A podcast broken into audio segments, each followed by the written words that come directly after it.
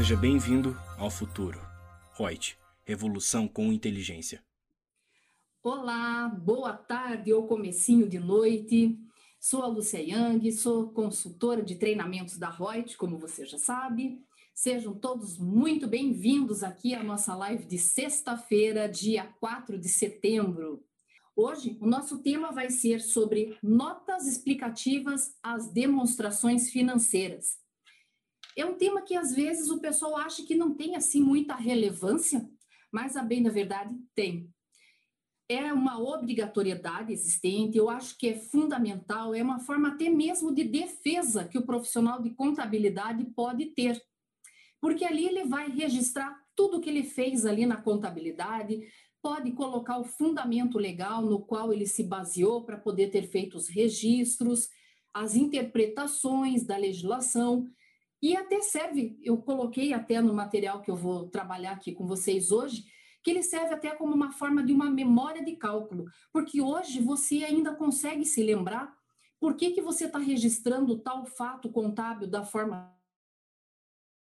Por que, que você está mensurando daquela forma? Mas e daqui a algum tempo, ali para frente, se você for questionado sobre algum fato, alguma coisa que você registrou mais para trás, você vai se lembrar por que, que você optou por fazer ou utilizar um critério X, Y ou Z?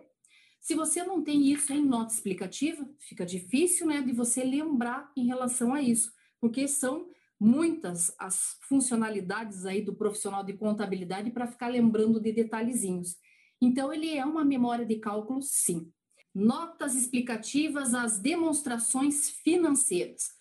Pode chamar de demonstração financeira, demonstração contábil, pode chamar de peças contábeis, todos eles é tudo sinônimo, gente. Cada um usa a terminologia que achar mais adequada. Então, vamos começar aí com o embasamento legal, como eu sempre gosto de colocar, porque todo estudo que a gente faz é baseado em alguma coisa, né? não saiu aqui da minha cabeça. Eu li as legislações, estudei, fiz alguns apontamentos e é de lá que eu retirei as informações que eu compartilho aí com vocês. Então, base legal. Claro, não podia deixar de ser a Lei 6.404 de 76, a Lei das Sociedades Anônimas Basicamente, nós encontramos essa parte das notas explicativas no artigo 176, no parágrafo 4 Também em pronunciamento técnico, CPC número 26, R1, que significa que ele já foi feito uma reformulação, já foi revisto uma vez, que trata da apresentação das demonstrações contábeis tem a norma brasileira contábil técnica geral, a NBC-TG número 26, que já foi reformulada quatro vezes, por isso que está ali do ladinho R4, e a deliberação da CVM, da Comissão de Valores Mobiliários, número 676 de 2011. Então, tem bastante fundamento legal, mas basicamente o que um diz, o outro só é, reafirma aquela informação. Tá. Fora isso, dentro do nosso texto aqui que nós vamos abordar, eu ainda tenho mais alguns fundamentos legais específicos ali que são para determinadas categorias, mas a gente vai citar no momento adequado, tá? Então, primeiro, o que, que seriam essas notas explicativas? Eu diria, em minhas palavras, que são apontamentos que são feitos através ou da que você escreve explicando melhor informações que não ficaram tão claras, tão notórias, tão transparentes nos demonstrativos financeiros e que você usa essas notas explicativas para tentar clarear, para tentar, diante desse princípio todo de transparência das informações, deixar a informação mais clara possível para que o empresário, um acionista, é, um credor, um terceiro que esteja interessado na empresa, para bancos, enfim, para todos que quiserem ter acesso às informações, tenham essa informação de uma forma clara, entendível, que não fique apenas expressa em números, mas que eu consiga explanar um pouco melhor é, por que, que eu cheguei em determinado valor, determinada forma de registro daquela informação. E nota explicativa não é apenas também você só escrever. Você pode demonstrar através de quadros, planilhas, outras informações, todas elas que venham tentar deixar a informação mais aberta possível, mais acessível em termos de da pessoa poder entender claramente sobre o que se trata. Então, trazendo nas palavras da própria legislação, nós temos assim o que são notas explicativas. Elas têm como objetivo fornecer as informações necessárias ou seja, de determinada conta, saldo ou transação, ou de valores relativos aos resultados do exercício, ou para menção de fatos que possam alterar futuramente tal situação patrimonial. Quer ver um exemplo aí que nós podemos colocar? É, o arrendamento mercantil, o leasing. O leasing, quando ele cumpre aquelas características de imobilização de um determinado bem, ou seja, se o bem é corpóreo, se eu vou utilizar na manutenção da atividade da empresa, se ele vai me trazer benfeitorias, se eu tenho controle sobre o bem, se é, eu assumo riscos, se acontecer algum sinistro, alguma coisa em relação ao bem, se ele é mensurável, tudo isso comporta de eu imobilizar um bem. Tá, mas eu vou estar imobilizando um bem que ainda não é meu, em que eu tenho uma contrapartida no passivo das obrigações, dos valores a pagar.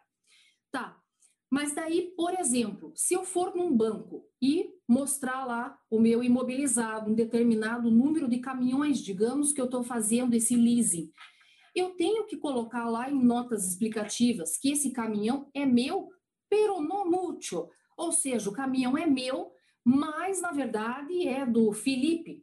Ele é o proprietário. Eu só estou tendo a posse daquele bem enquanto eu não cumprir todos os pagamentos, todas as condições, o bem só está em minha posse. Então, eu não poderia nem dar esse bem em garantia, por exemplo, no banco para pedir um empréstimo, porque o bem é meu, mas não é, por enquanto. Né? Então, eu tenho que colocar lá em notas explicativas. Estou comprando tal bem no formato de um arrendamento mercantil com fulano de tal CPF ou CNPJ, em tantas parcelas, com tanto de juro, papapá, papapá, contar toda a historinha. Até mesmo, não só para banco, mas se, por exemplo, eu penso em vender a minha empresa, aí eu vou chegar e vou dizer, Débora, você quer comprar a minha empresa. Só que, Débora, veja bem, você está olhando o meu imobilizado, ele está recheado ali de bens. Só que, olha lá no passivo, quanto de obrigação eu tenho, de curto, de longo prazo, então, para a pessoa saber que ela vai ter acesso àqueles bens desde que cumpram-se determinadas condicionantes. E aí vai em notas explicativas. Isso é um dos exemplos, assim, o mais simplificado é, que teria. Mas são necessárias essas notas explicativas para você tentar deixar mais aberto possível qual foi o estilo da transação que está sendo realizada, né? Então, notas explicativas, elas podem estar relacionadas a qualquer demonstrativo financeiro. Não é necessário que esteja unicamente interligado, digamos, com balanço patrimonial ou só com uma demonstração de resultado do exercício. Eu posso usar em qualquer peça contábil para poder explicar um pouco melhor a informação que aquela peça foi criada para dar, né? Então, de uma maneira mais clara. E aquilo que eu tinha comentado lá no comecinho, serve a título de uma memória de cálculo ou de procedimentos. Por exemplo, nós sabemos que contabilmente eu tenho lá a depreciação de um bem.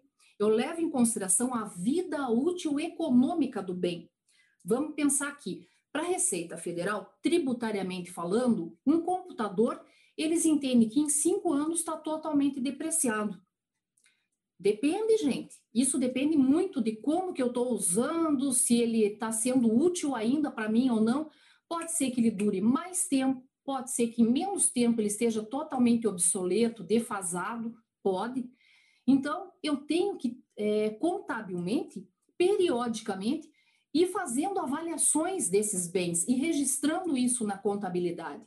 Agora, para eu mo mostrar isso e dizer o porquê, qual é a premissa que eu tomei, para dizer que um bem pelo menos ia durar cinco anos e agora vai durar só quatro, ou alguma coisa no gênero, ou durar mais, eu tenho que pôr nota explicativa para ressaltar quais foram os critérios, o porquê que eu achei. Não foi apenas, digamos, uma suposição. Ah, me deu a louca, eu acho que vai durar seis anos ao invés de cinco.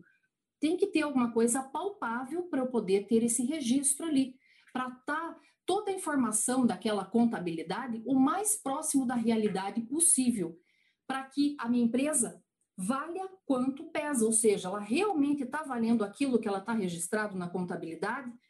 Então, ele mostra basicamente isso. E serve, como eu digo, como uma memória das informações, porque hoje eu me lembro por que eu resolvi, eu tomei determinada decisão na minha contabilidade, porque é que daí lá na frente eu não vou me lembrar se eu não tiver isso escrito em algum lugar. E que seriam as notas explicativas, que complementam toda a parte desse arcabouço todo relativo às peças contábeis. E, além do que, traz mais qualidade na informação, traz a transparência das informações. E com isso tudo angaria-se o quê? Credibilidade nessas informações. Então, até, por exemplo, se eu sou uma empresa que estou querendo um anjo investidor que coloque dinheiro aqui na minha empresa, né, que coloque toda a esperança da empresa crescer e né, se dar bem, se eu tenho uma contabilidade toda transparente, tudo certinho, não tenho que esconder, que essa, que essa contabilidade venha efetivamente refletir a realidade dos fatos, nossa, para tomada de decisão é esplêndido. E para todos que estão ali em tratativa com a minha empresa, eu não estou falsificando nada, eu estou tranquila com as informações que eu tenho em tempo real. Então, show de bola isso, né? O objetivo específico das notas explicativas. Então, elas proporcionam aos demais usuários dessas demonstrações contábeis a forma de evidenciar essas informações para futura tomada de decisões. E veja, todas essas peças contábeis, por regra, né, que nós temos contábil, elas têm que ser comparativas, pelo menos um ano calendário com o outro. E aí, por exemplo, vamos supor que 2019 tenha ocorrido, digamos, uma fusão, uma cisão ou uma incorporação, algum desses eventos. Como é que eu vou comparar uma demonstração da empresa, por exemplo, do ano anterior com a de agora? né? No caso, uma cisão parcial. Claro que ele vai dar uma queda, vai dar uma diferença muito grande, abrupta de um ano para outro. Aonde que eu vou explicar o porquê que aconteceu isso? Nota explicativa. Que aí eu já deixo claro, na data tal, houve lá uma reunião, uma assembleia para deliberar sobre o evento X, que é uma fusão, cisão, incorporação, né? E eu consigo demonstrar o porquê que está tendo né, toda essa oscilação dessas informações na contabilidade. Vê como é interessante, como é útil para tudo isso?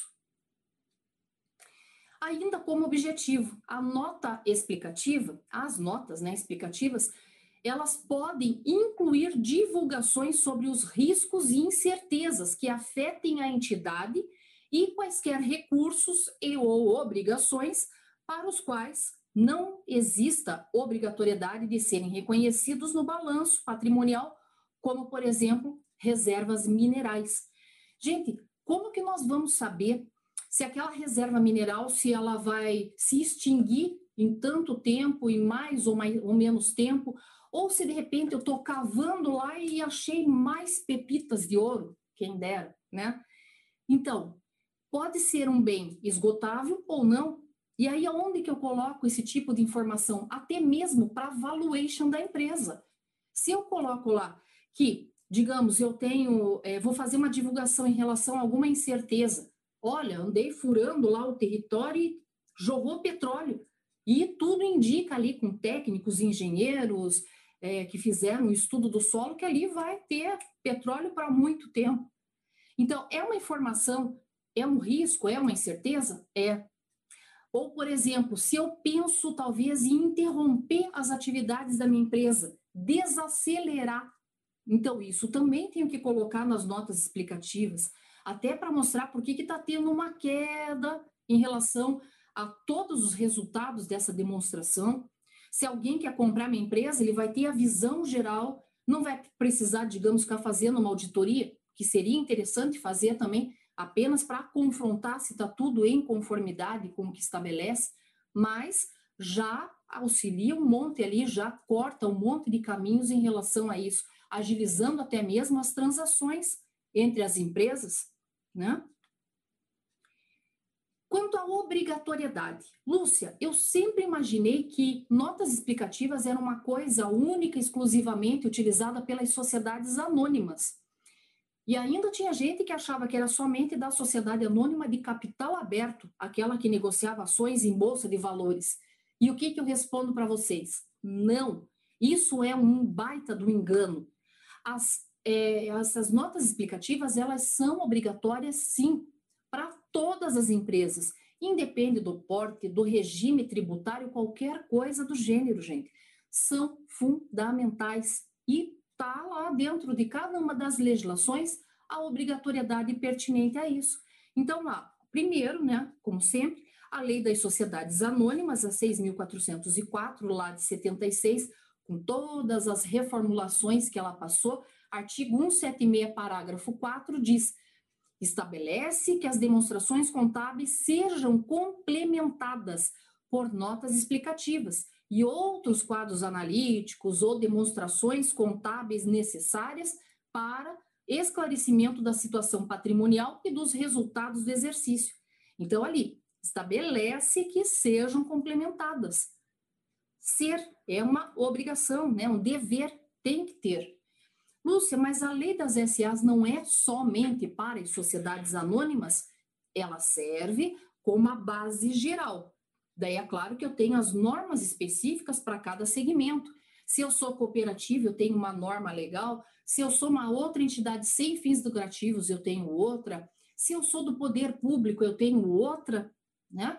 Só que todas elas são pautadas no quê? Na lei das SAs, juntamente lá com a própria também com o próprio Código Civil, lá na parte da empresa, que também traz algumas situações em relação à contabilidade. E resoluções do Conselho Federal, normas da CVM, os CPCs, todos eles, todos estão em consonância em relação à obrigatoriedade, né, como complemento essas notas explicativas. Então, ainda aqui, pela relevância das suas informações e por fazer parte do conjunto completo das demonstrações contábeis exigidas, as notas explicativas são obrigatórias a todas as entidades. E aí aqui eu comecei a colocar algumas bases legais, né, nesse slide próximo aqui. Por quê? Porque, como eu falei para vocês, para cada tipo de, de sociedade, né, para cada ramificação, tem a sua norma pertinente. Então, Lúcia, mas eu não estou acreditando muito no que você está falando. Então, vai lá é do terceiro setor, dá uma olhada na resolução do Conselho Federal de Contabilidade 1409 de 2012. Você vai ver que nessa norma legal ele vai ter quais são as peças contábeis obrigatórias, daí ele vai elencar e para provavelmente a última vai estar tá aplicativos, tá lá. Outro das sociedades cooperativas é a ITG de, é, ITG 2004. Porque, principalmente sociedades cooperativas que trabalham com atos cooperados, atos não cooperados, que tem que ter uma contabilidade segregada, né, para você saber o que, que é tributado, o que não é. Isso, então, é super importante para fazer essa distinção, para ter a explicação lógica de por que, que você está registrando de uma forma ou de outra.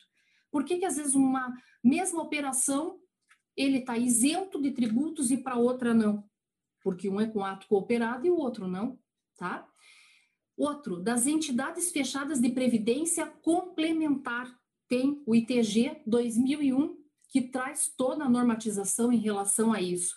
Aí tem para órgãos públicos, né, e tudo também, principalmente de órgãos públicos, que está lá dentro do artigo 37 da Constituição Federal, falando que o órgão público ele é obrigatório ter a transparência das informações.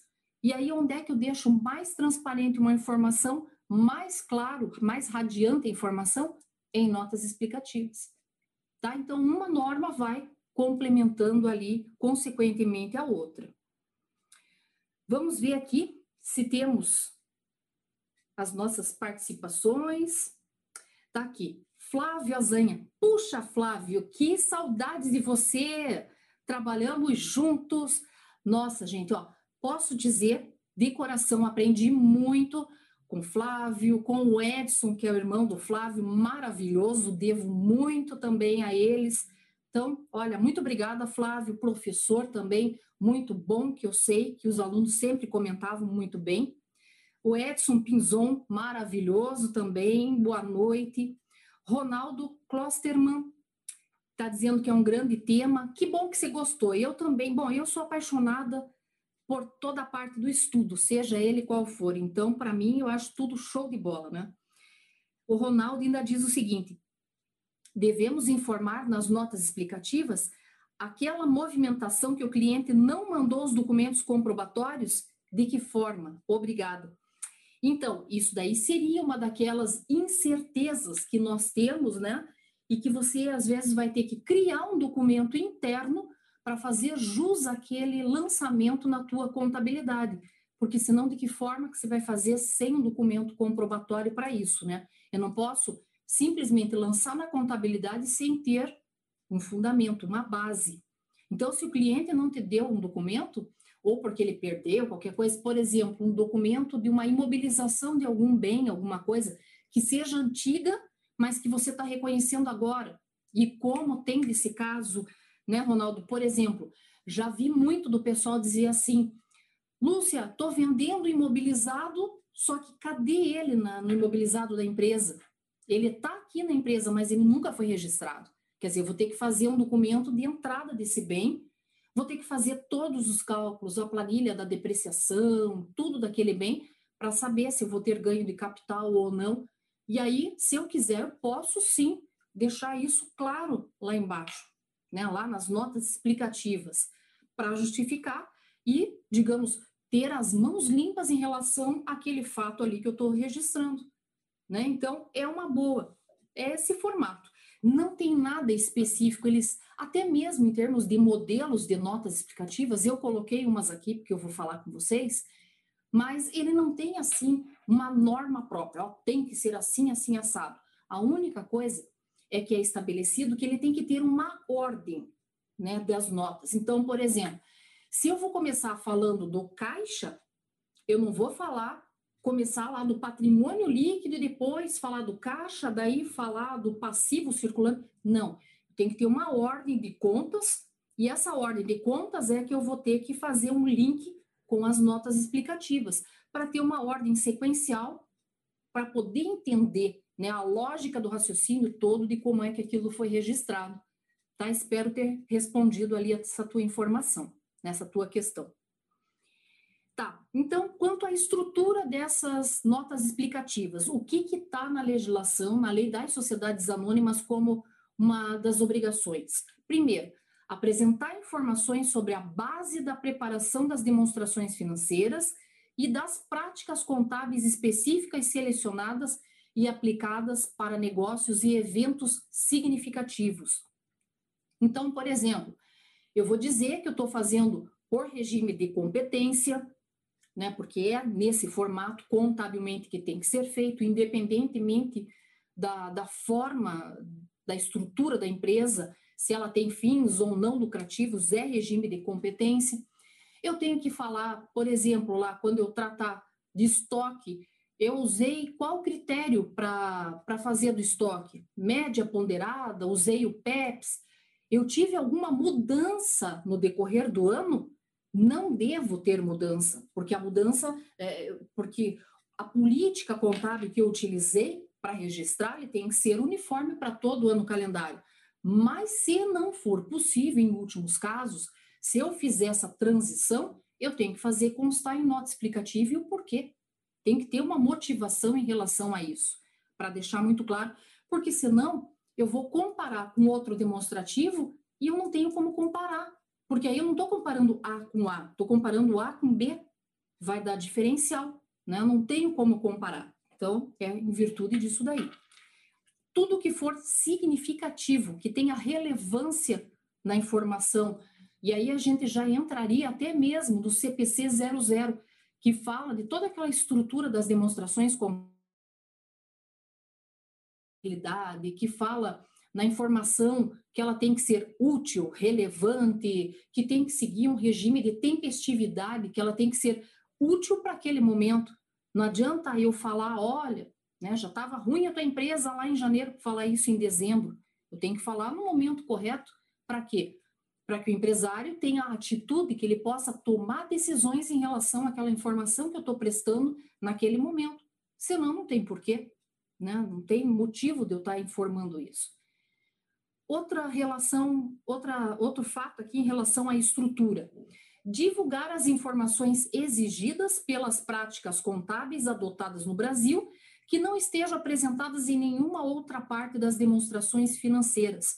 Então, por exemplo, é, se eu fiz, digamos, essa nova mensuração de tempo de vida útil de um bem, do imobilizado, e se por um acaso com isso veio fazer uma alteração da depreciação desse bem, eu tenho que fazer isso constar em nota explicativa. Até para mostrar, puxa, mas o bem não ia durar tantos anos, por que está durando menos ou mais, etc. Eu não ia depreciar em tanto tempo contabilmente, gente, tá? Daí, reflexos tributários são outros casos né, a serem levados em consideração. A gente está falando aspecto contábil. Então, contabilmente, a gente tem que pensar nisso. É, em relação também a intangível, né, de amortizações, em relação a florestas, ter, terras, essas minas, essas coisas, né, para fazer a exploração, a exaustão, são critérios que eu devo colocar lá também em nota explicativa. Outro, fornecer informações adicionais não indicadas nas próprias demonstrações financeiras e consideradas necessárias para uma apresentação adequada. Quer ver? Eu diria ali até mesmo passivo trabalhista. Eu colocaria nota explicativa, porque é uma coisa que também não é uma, uma situação que vai acontecer. Vamos supor que, digamos, eu sei que eu estou fazendo coisa errada na, na, na área trabalhista, mas eu já estou colocando lá um tipo de um passivo trabalhista pensando, bom, quando esse cara sair da empresa, é líquido e certo que o cara vai entrar no Ministério do Trabalho, vai entrar com uma ação e tem toda a chance de ganhar. Vai que daquele tanto de pessoas, algumas não entram e outras entram. Então, é uma incerteza? É uma incerteza. Coloque nota explicativa. Ou se, por exemplo, eu estou discutindo a licitude de um determinado tributo, se ele recai para minha atividade ou não. Então, eu estou discutindo e estou fazendo depósito judicial. Pode ser que eu ganhe essa ação, pode ser que eu não ganhe, eu tenho lá um passivo também, e eu tenho que fazer essa, esse registro advindo do que seria lá em notas explicativas. Se a empresa, digamos, está lesando a natureza e ela está pagando multas e multas em relação a estar tá infringindo né, código ambiental, alguma coisa nesse sentido, é, ou então se ela está ferindo, mas ela não foi autuada ainda, é um passivo, também tenho que fazer constar em relação a isso tá? Porque é uma coisa que pode acontecer. Então, até mesmo, se eu vou comprar a empresa da Débora, eu tenho que saber que tipo, aonde que eu estou me metendo, em que situação tá. Eu posso contar com todo um determinado dinheiro? Não, porque ó, ela está discutindo. E vai que perde essa ação e, de repente, eu não posso contar com toda essa grana. É um dinheiro que eu pensava que eu ia reinvestir na empresa, ou que eu ia tirar a título de distribuição de lucros, mas que está lá reservado para uma determinada missão. Tá? Então, por isso a importância desses dados. Então, o que, que a nota explicativa deve evidenciar? Necessariamente tem uma estrutura, e agora o que, que ela está lá como mínimo necessário que ela deve trazer de dados? Primeiro, isso também exposto dentro da lei das sociedades anônimas. Os principais critérios de avaliação dos elementos patrimoniais, especialmente estoques, dos cálculos de depreciação, amortização, exaustão, constituição de provisões para encargos e, ou riscos, ajustes para atender às perdas prováveis na realização de elementos do ativo.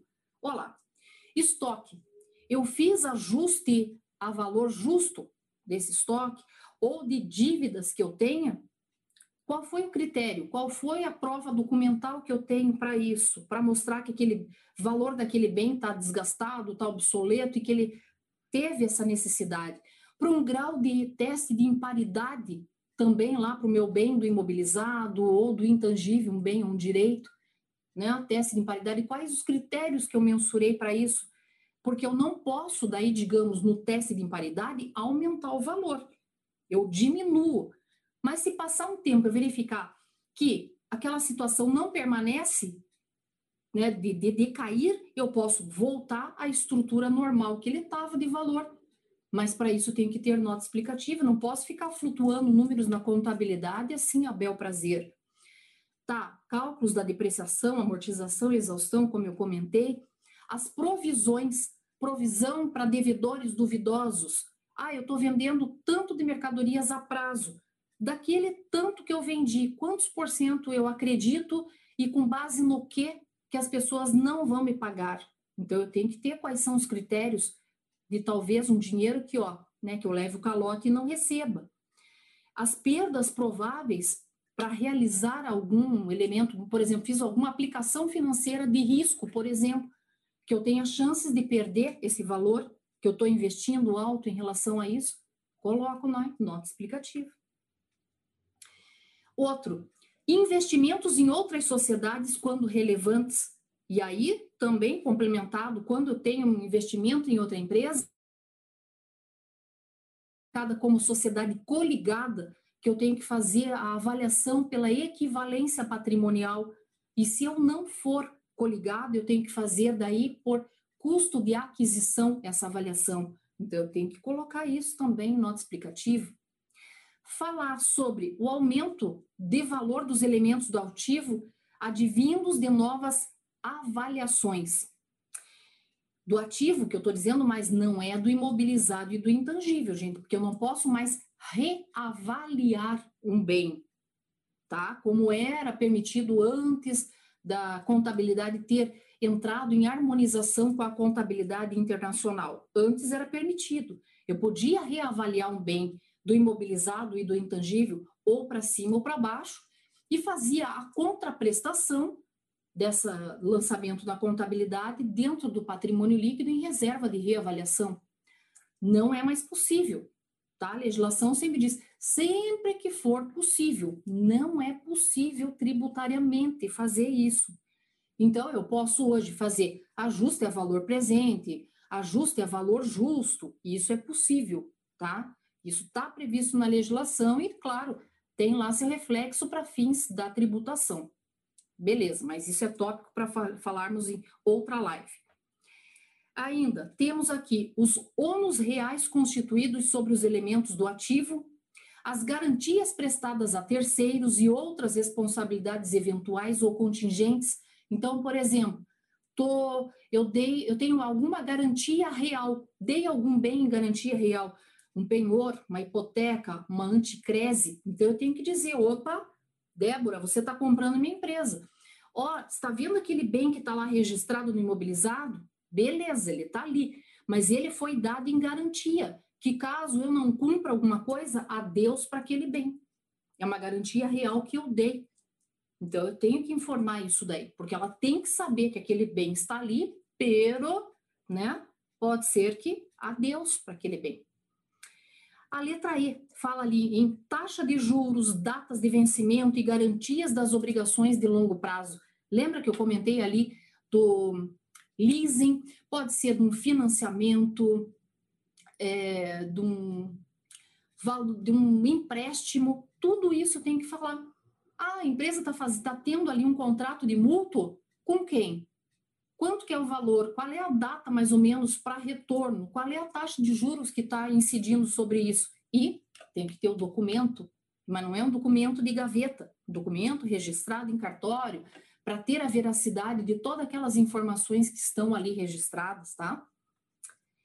Número, espécie, classes de ações de capital social, sendo uma SA, as opções de compra de ações outorgadas ou exercidas no exercício também são fundamentais essas informações, bem como Ai, essa letra H aqui é o que mais odeio ouvir falar, gente, mas infelizmente existe ainda. Ajustes de exercícios anteriores. A gente ainda vai fazer uma live para falar só sobre esta medonha. Bom, mas está previsto ali. Por quê? Se eu não tiver condições de voltar no tempo e arrumar lá atrás a contabilidade, refazer como ela tem que ser feita bonitinha, infelizmente eu tenho que jogar em ajuste de exercícios anteriores e, bem feito, vai ter que jogar em nota explicativa e dizer: opa, estou lançando uma coisa agora que é lá de trás, portanto, estou ferindo o princípio da competência. E isso aqui vai interferir até mesmo tributariamente, eu posso ser penalizado por isso. Mas aconteceu por causa disso, disso, disso, tenho que informar, tá? O motivo e no que que aquilo ali vai refletir, no que que respinga essa informação. E os eventos subsequentes à data de encerramento do exercício que tenham ou possam vir a ter um efeito relevante sobre a situação financeira e o resultado, resultados futuros da empresa. Então, isso tudo é importante para mostrar se a empresa está estável, se ela está com possibilidades de crescimento, se ela está caindo, né? Valoração realmente que a empresa pode ter. Como eu falei para vocês, as notas explicativas elas têm uma ordem, uma sequência lógica de serem apostas ali é, logo após os demonstrativos contábeis, financeiros. Então é o que reflete-se aqui nesse slide que eu falo, ó. As notas explicativas são normalmente apresentadas segundo uma ordem, no sentido de auxiliar os usuários a compreender as demonstrações contábeis e a compará-las com as demonstrações contábeis de outras entidades também. Então, eu consigo analisar até mesmo para fins de tomada de decisão se minha empresa está legal, é, digamos, dentro daquele segmento, com uma outra empresa do mesmo segmento, se tiver. Eu vejo se eu que estou gerindo mal a empresa ou se é um mercado econômico que não está legal, que não está propício para aquela situação no momento, consigo fazer avaliações, análises e com base nisso, tomada de decisão. Opa, esse mercado, né, esse mar não está para peixe. Então, vamos pegar esse dinheiro que eu tenho aqui ainda, vamos fechar essa empresa e começar a investir em outra coisa, que isso aqui já não está mais dando. É uma forma, né? Não vou ficar dando murro em ponta de faca numa coisa que não está dando retorno. Nessa ordem, então, qual que seria essa ordem? Primeiro, primeirão tem que ter lá qual é o contexto operacional.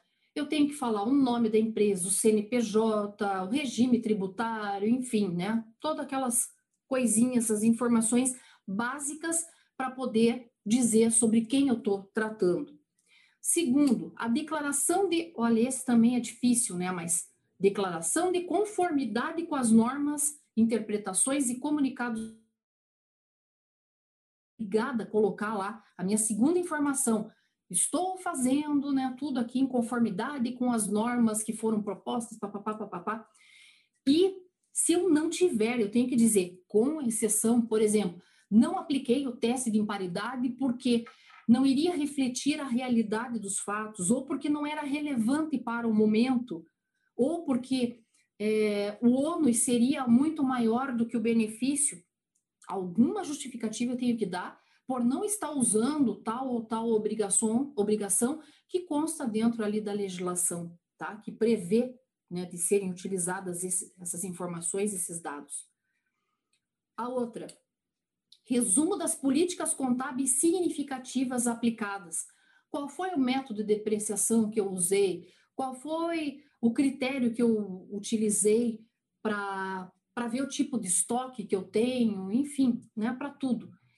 As informações de suporte de itens apresentados nas demonstrações contábeis pela ordem em que cada demonstração e cada rubrica sejam apresentadas. Então, nosso primeiro demonstrativo é o balanço patrimonial. Eu vou começar lá com a conta caixa e vou descendo. Eu não sou obrigada a falar de conta por conta, só daquelas que eu verifique que realmente tem uma relevância, que saiu um pouquinho do contexto ou que eu acho que mereça é, um grau de explicação melhor. Aí, beleza, tá? Então não precisa ser de tudo, todas as contas, não vai ficar muito maior número de notas explicativas do que a própria as próprias demonstrações. Se bem que Quando começou assim essa norma internacional contábil a vigorar, eu me lembro que num dos primeiros que eu li, assim, de notas explicativas, foi dos demonstrativos do grupo Gerdau, que dava sempre tantas páginas lá, só de nota explicativa, gente. Era uma bíblia, né, aquilo ali. Mas também estava tudo, estava tudo relacionado da empresa, era uma baita de uma contabilidade, uma bíblia que tinha ali. Tudo explicadinho. Se vierem a cair numa malha ou qualquer informação, folheia, gente, ele tem tudo muito organizado. É um baita do modelo ali a ser seguido, viu? Então, de parabéns. Outra informação, outras divulgações, incluindo passivos contingentes e compromissos contratuais não reconhecidos, né?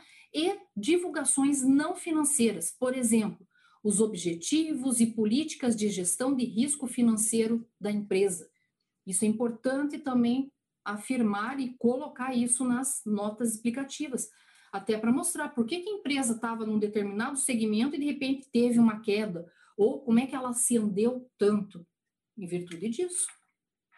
Uma política, às vezes, de risco que ela tenha lá e que deu certo ou deu tudo errado. E tem que estar em conformidade com as normas contábeis, todas elas. Então, a entidade cujas demonstrações contábeis estão em conformidade com as normas, interpretações, comunicados técnicos do Conselho Federal de Contabilidade, tem que declarar de forma explícita e sem reservas essa conformidade nas notas explicativas. Essa aqui seria a nossa segunda. A primeira é fazer toda a identificação da empresa e a segunda é dizer que está em conformidade com as notas. Pode cortar e colar como está aqui, gente, nesse material corta e cola dizendo, estou de acordo. Ou então, ó, só não fiz isso, não fiz a depreciação por causa disso, daquilo, não sei o quê. Enfim, né? daí justifica o porquê não está seguindo as normas certinho. Coloca-se lá, por exemplo, um resumo das políticas contábeis. O que, que seria isso? A entidade vai ter que divulgar no resumo de políticas contábeis significativas, colocar pelo menos dois tipos de informação. Primeira, a base ou bases de mensuração que ela utilizou na elaboração das demonstrações contábeis, é, outras políticas contábeis utilizadas e que sejam classificadas como relevantes para a compreensão dessas demonstrações financeiras. É, falar até mesmo, por exemplo, que você está fazendo em moeda nacional, tem que falar, por mais que esteja lá, né, mas para ressaltar essa informação alguns critérios que você tem utilizado, enfim, contratos que são feitos a título de algum índice, juros, tudo isso fazer constar. Em termos de recomendação que a CVM dá, entre várias outras, eu coloquei só algumas aqui. Tá lá. Quer que fale? É uma recomendação da CVM que conste para uma SA as ações em tesouraria, sobre ágil e deságio, sobre os ajustes de exercícios anteriores, né, aquela conta, as alterações de método ou critério contábil utilizado, o arrendamento mercantil, leasing fundamental, sobre os critérios do estoque, sobre dividendos por ação, sobre eventos de fusão, de incorporação, de cisão total ou parcial, sobre as contas de reservas, trazer um detalhamento, reservas de capital, reservas de lucros, é, reservas para contingências, reservas para ampliação, reservas para incentivos fiscais, enfim, né, todas as classificações de reserva. E finalizando, eu trago ali alguns modelinhos de notas explicativas. Modelo, gente, é sugestivo, aí a criação é com vocês. Então, vamos lá. Um primeiro ali, uma notinha. O contexto operacional, aquela que eu digo que é a divulgação das informações da empresa como um todo. Colocaria ali. A empresa X inscrita no CNPJ tal, constituída na data tal, tributada pelo regime tributário tal, com apuração trimestral, anual, exerce atividade de tal, listar as atividades da empresa, estado tal, situado na rua tal, né? Coloca toda a discriminação ali do endereço. Segunda notinha, as receitas e despesas financeiras. Então, As receitas e despesas de natureza financeiras foram contabilizadas pelo critério pro rata dia, dia e calculados com base no método exponencial. Por exemplo, de juros sobre capital próprio, que manda usar taxa de juros de longo prazo pro rata dia. Então, tá lá. É um formato que se pode colocar na nota explicativa. Uma outra nota, estoques, são avaliados ao custo médio de aquisição ou produção, estando reduzidos mediante a provisão evidenciada ao valor de mercado ou de realização quando inferiores ao custo, né? dizer qual foi o critério que utilizou. Uma notinha outra aqui sobre o ativo imobilizado. O ativo imobilizado foi inicialmente registrado pelo valor do custo histórico, que é o que tem que ser, sendo considerados como custo todos os valores necessários que o imobilizado estivesse à disposição da administração. As alíquotas de depreciação estão fundamentadas no tempo de utilização dos referidos bens, não sendo estabelecido valor residual para fins de cálculo através do método linear. E aí, se eu quiser, eu posso abrir um quadro e colocar alguns bens ali se, por exemplo, eu fiz alguma depreciação diferencial, alguma taxa, né, alguma alíquota específica ali, eu posso colocar, fazer um quadrinho, mostrar qual é o valor do bem, se eu usei valor residual, é, qual é o valor contábil do bem, deixar claro isso aí, quais foram as taxas que eu usei, enfim, né? Aí criatividade, critério que cada empresa pode adotar.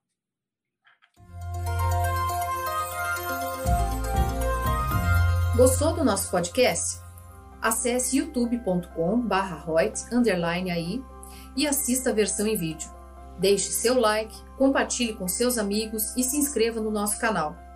E não se esqueça de ativar as notificações para acompanhar nossos conteúdos semanais. Aproveite! Até mais!